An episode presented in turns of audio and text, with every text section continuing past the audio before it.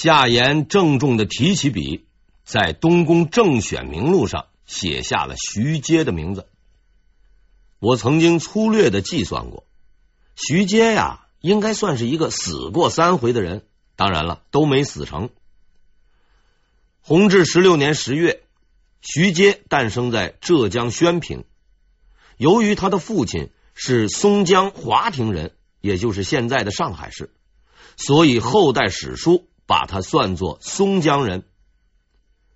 徐阶有一个幸福的家庭，他的父亲是当地的县城八品，虽说官小，但毕竟是经济发达地区，他的家里还算是比较富裕，比照成分，大致相当于这个小型的地主。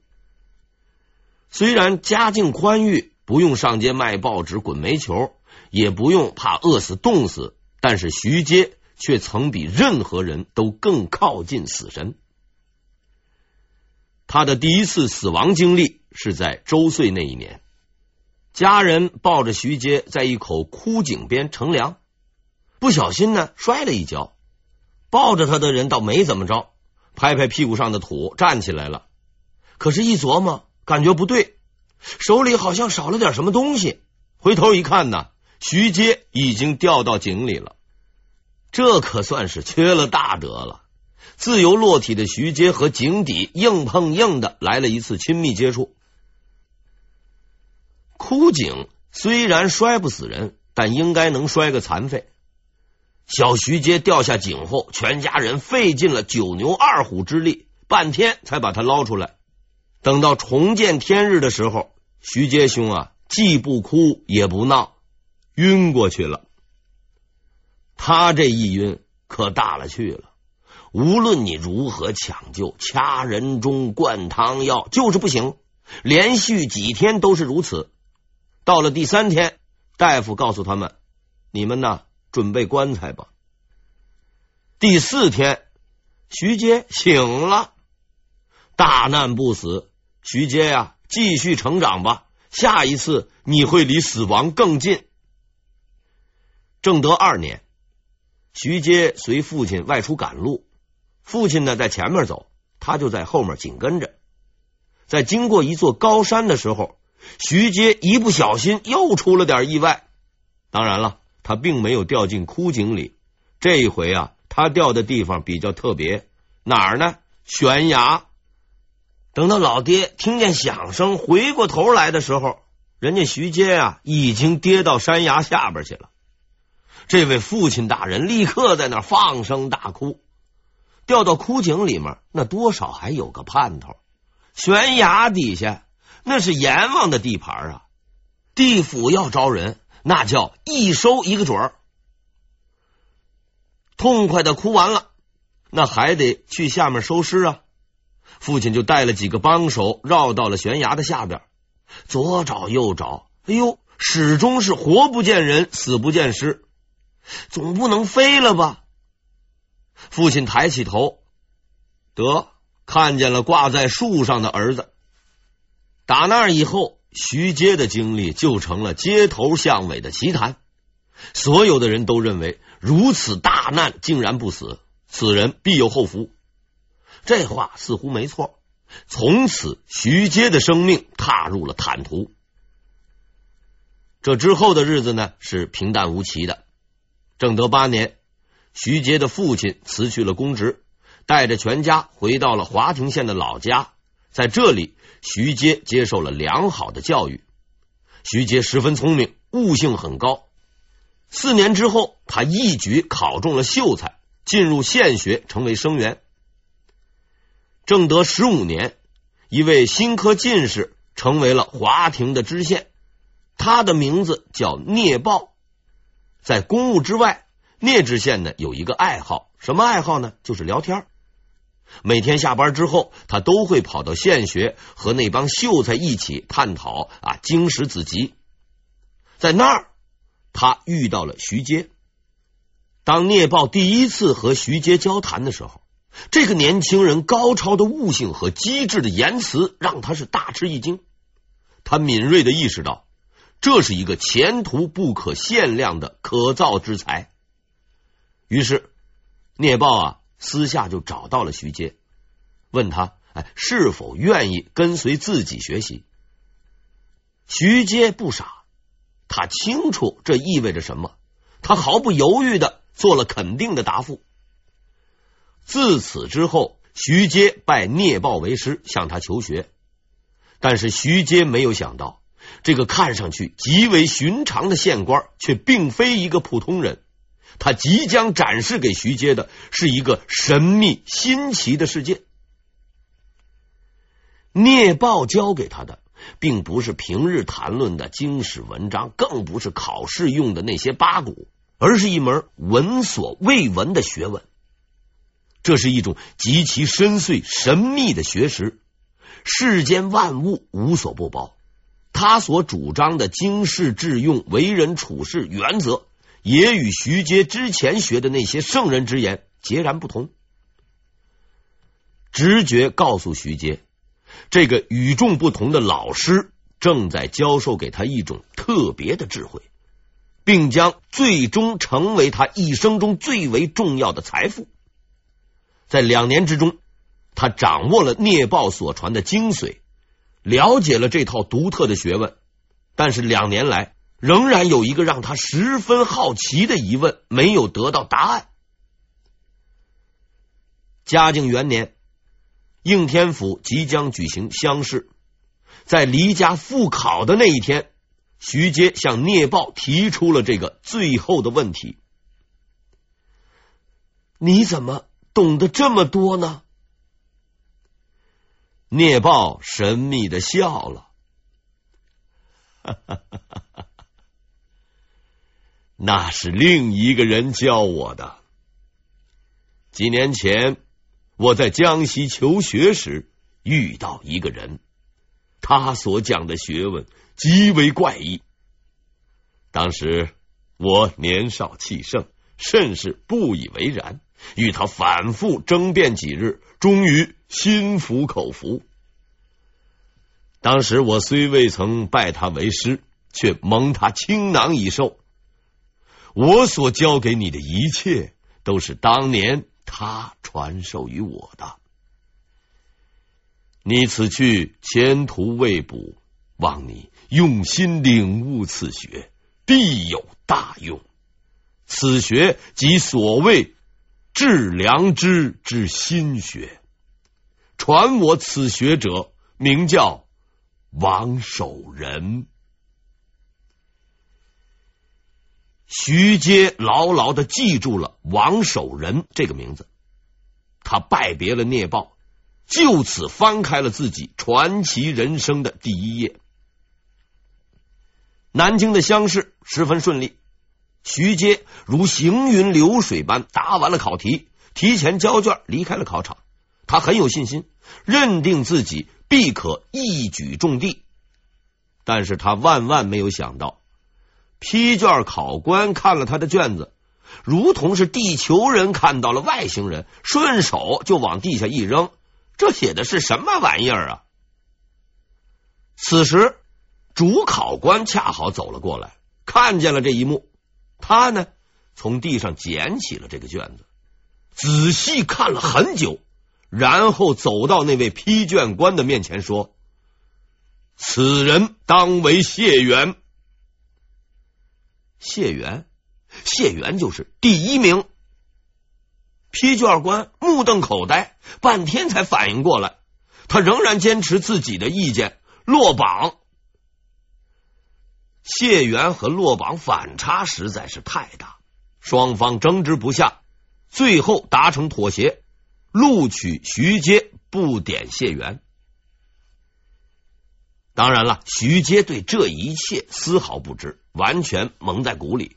不过这无所谓，他已经获得了会试的资格。一年之后，他将见识真正的大场面，去面对那个帝国的统治者们。嘉靖二年，徐阶前往北京参加会试。看来京城的考官水平确实不错。他的文章啊，没有再受到非难，十分顺利的进入了殿试。徐阶的心理素质还行，见了大老板也不怎么慌张。镇定自若的完成了自己的答题。殿试以后，内阁大臣审读答卷，看到了他的文章，都极为惊讶，赞叹不已，认为此科状元非他莫属。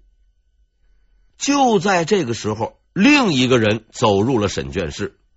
这个人叫林俊，时任刑部尚书，没事遛弯路过，就顺便进来看看。他拿起卷子，认真的看了一会儿，脱口说道：“好文章，应当评第一名。”得，这回呀，麻烦了。应该说，这位尚书大人给了个不错的评价。问题在于，这话实在不应该由他来说。这位仁兄虽说爱才，也是高级干部，却有一个缺点，人缘不好。当时的内阁大臣费鸿等人和他都有着很深的矛盾，平时就看他不顺眼。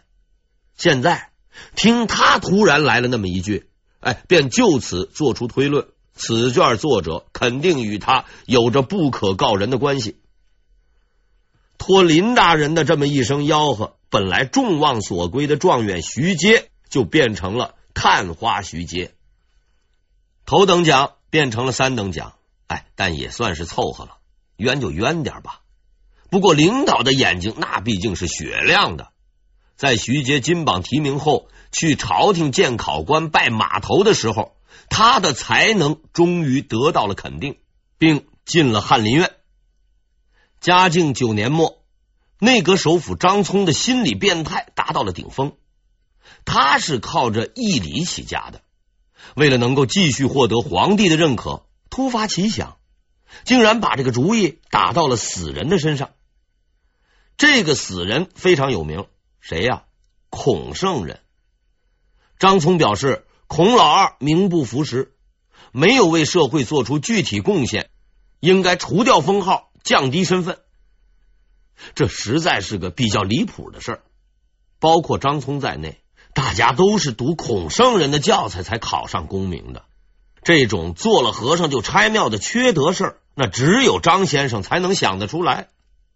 可是事到临头，官员们似乎都集体哑巴了，谁也不出头拉孔老二一把。可见他们的脑袋都非常清醒，死人可以不管，活人那不能得罪啊。但是没过多久，一位年轻的翰林挺身而出，提出了反对意见。这个人是谁呢？就是徐阶。张聪开始没在意，当他看到反对的奏章的时候，才意识到这回麻烦大了。很明显，这位翰林是个理论型的人才，他引经据典，列出了八条理由，论证废除封号行为的错误，理论充分，证据确凿，矛头直指张聪。无奈之下，张聪在朝房约见了这个不听话的人。开始的时候啊，他还在那好言相劝，多方诱导。徐阶软硬不吃，张聪急了，问他到底想怎么样？回答很简单，我只是想要个说法。要说法，那开始辩吧。张聪本来是个辩论的高手，但是这回遇上了强敌了，无论他说什么，总是被对方驳倒。张聪气得不行，只得高声叫喊，无理取闹。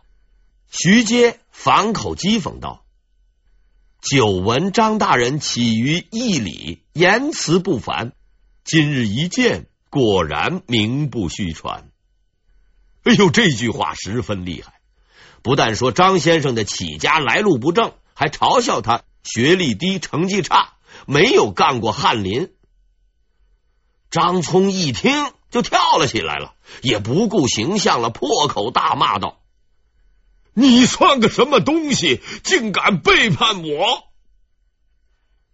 这是一个严重的警告，意思是满朝都是我的人，你最好啊乖乖的听话。首辅大人如此暴跳如雷，周围的人都捏了一把汗。贵鄂出于好心，不断的在那儿向徐阶使眼色。徐阶呢，慢条斯理的回答道：“倚在下看，所谓背叛，均出自依附。可是我并未依附过阁下，背叛又从何谈起？说完，行了个礼，走人了。朝房内所有的人都被镇住了，目送着英雄的离去。站在中间的张聪，哎呦，已经气的是浑身发抖，大吼了一声：“不教训你，首府我我不干了！”第二天，他就找到了督察院，要求严惩徐阶。其实徐阶只是表达了自己的意见，也没有犯法呀。可办法是人想出来的。张聪给徐阶定下了一个独特的罪名：首倡协议。处理方法也很简单，正法以示天下。这个人要是无耻到这个地步，那也是很不容易的。张先生缺少海一样的心胸，充其量也就是阴沟那么宽。这一下啊，徐阶可惨了。天真的徐阶万没想到，发表个人意见顶撞领导，竟然要掉脑袋。不过事情到了这个份上，伸头缩头都是一刀，索性豁出去了，死也不当孬种。徐阶毫不畏惧，直接放话出来：要杀就杀，老子不怕。就在他等候处罚的时候，另一个噩耗传来。他的妻子突然病逝了，只留下了一个两岁的孩子。徐阶听到这个消息，万分悲痛。他成婚仅仅六年，妻子就永别离他而去。更让他痛苦不已的是，他连办理妻子后事的能力都没有，因为他得罪了张大人，不能四处走动，必须待在原地儿等候处理。正所谓辛辛苦苦二十年，一夜回到解放前呐。为了远大的前程、幸福的家庭，他用了二十年的时间。现在呢，前程尽毁，家破人亡，只用了十几天。徐阶叫来了自己的好友沈凯，交给了他一些银两，委托他两件事情。请安葬我的妻子，把我的孩子带回华亭老家，交给我的母亲。沈凯点了点头，接受了他的委托。徐阶放心了，他大声说道：“死就死吧，如今我已了无牵挂，请你替我转告张学士。”此事我一人所为，绝无悔意。上天一向是很幽默的，一心求死的徐阶，偏偏啊还就死不了。督察院的处决意见送到刑部，恰好刑部的几个司局级干部是徐阶的老乡兼好友，就把这个事儿啊给压了下去了，还四处帮助徐阶活动。最后，终于是大事化小，小事化了了。当然了，张聪那是不会罢休的。既然杀不掉你，我我就毁掉你的前途，让你去福建延平府做推官吧。此后再也不用回翰林院上班了。哼，更别想什么尚书内阁，老老实实的。去福建待着吧。更可恶的是啊，这位张学士还在皇帝面前狠狠的告了一状，搞得嘉靖也是激动异常，竟然让人在柱子上刻下了八个大字：“徐阶小人永不叙用。”看样子呀，是害怕自己记性不好，把这事儿给忘了。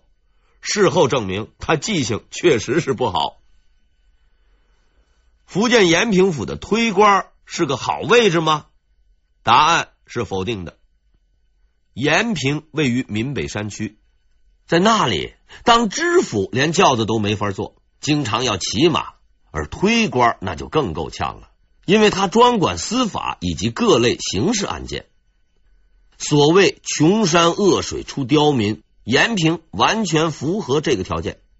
此地大案要案频发，而且其司法系统的下属官员大都由本地人担任，包庇徇私也十分难搞。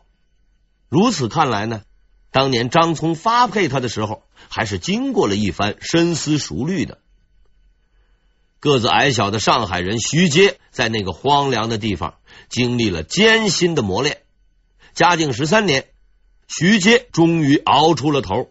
他因为政绩优秀，被提为黄州同知，也就是现今湖北的黄冈。运气来了，哎，那挡都挡不住。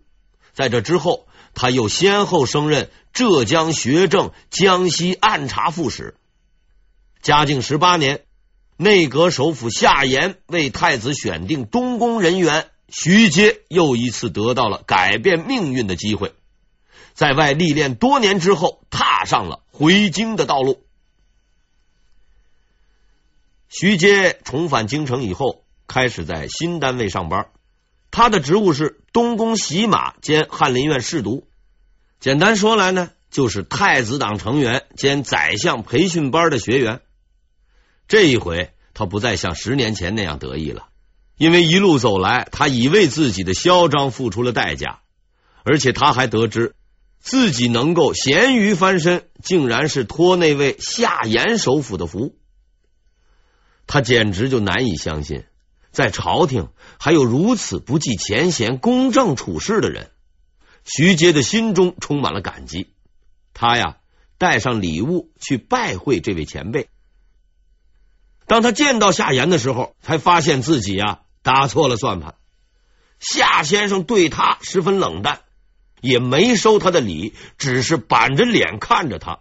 没等他说完感谢词儿，就挥手打断了他，丢下了一句话让他走人：“我对你并无好感，召你回京只是为国选才而已，你无需谢我。”今后也不必再来。徐杰收回了礼物，脸上却露出了笑容，因为他已经了解，眼前这个做了好事也不认账的老头，虽然看似古板严肃，却是一个不折不扣的好人。徐杰的判断是正确的。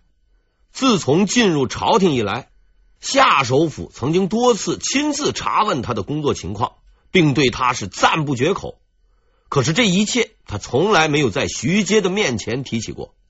就这样，六十多岁的夏首辅与三十多岁的徐翰林建立了一种奇特的关系，一种没有利益、没有交易的真诚关系。当时的东宫云集了朝廷中的精英分子。他们大多是翰林出身，而且年纪不大，在官场中混的时间不长，相对来说呢比较简单。但是徐阶却敏锐的发现，在这里似乎活跃着一个秘密的政治组织，其成员之间有着十分紧密的联系。出于好奇，他结交了其中的两个人。